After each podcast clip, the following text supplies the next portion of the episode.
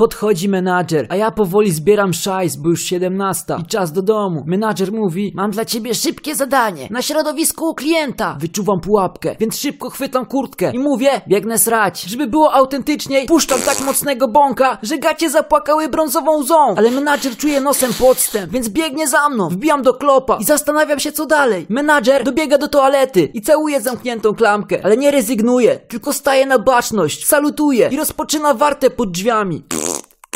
Udaje dźwięki pierdów, żeby się nie poznał, ale w międzyczasie opracowuje plan. Desperacja mocno. Spoglądam na klopa i podejmuję decyzję. Skaczę na główkę i zaczynam przeciskać się przez kibel. Menadżer słyszy podejrzane chlupnięcia i wyważa drzwi z kopyta. To jest kur... Widać już tylko koniuszek mojego buta z klopa, ale dla menadżera nurkowanie w gównie to codzienność. Nurkuje za mną, szybko i elastycznie spływa rurami. Korzystając z doświadczenia zdobytego w korpo, z rozpędu omija też mnie. Płynie coraz szybciej i pewniej. Adaptacja mocno.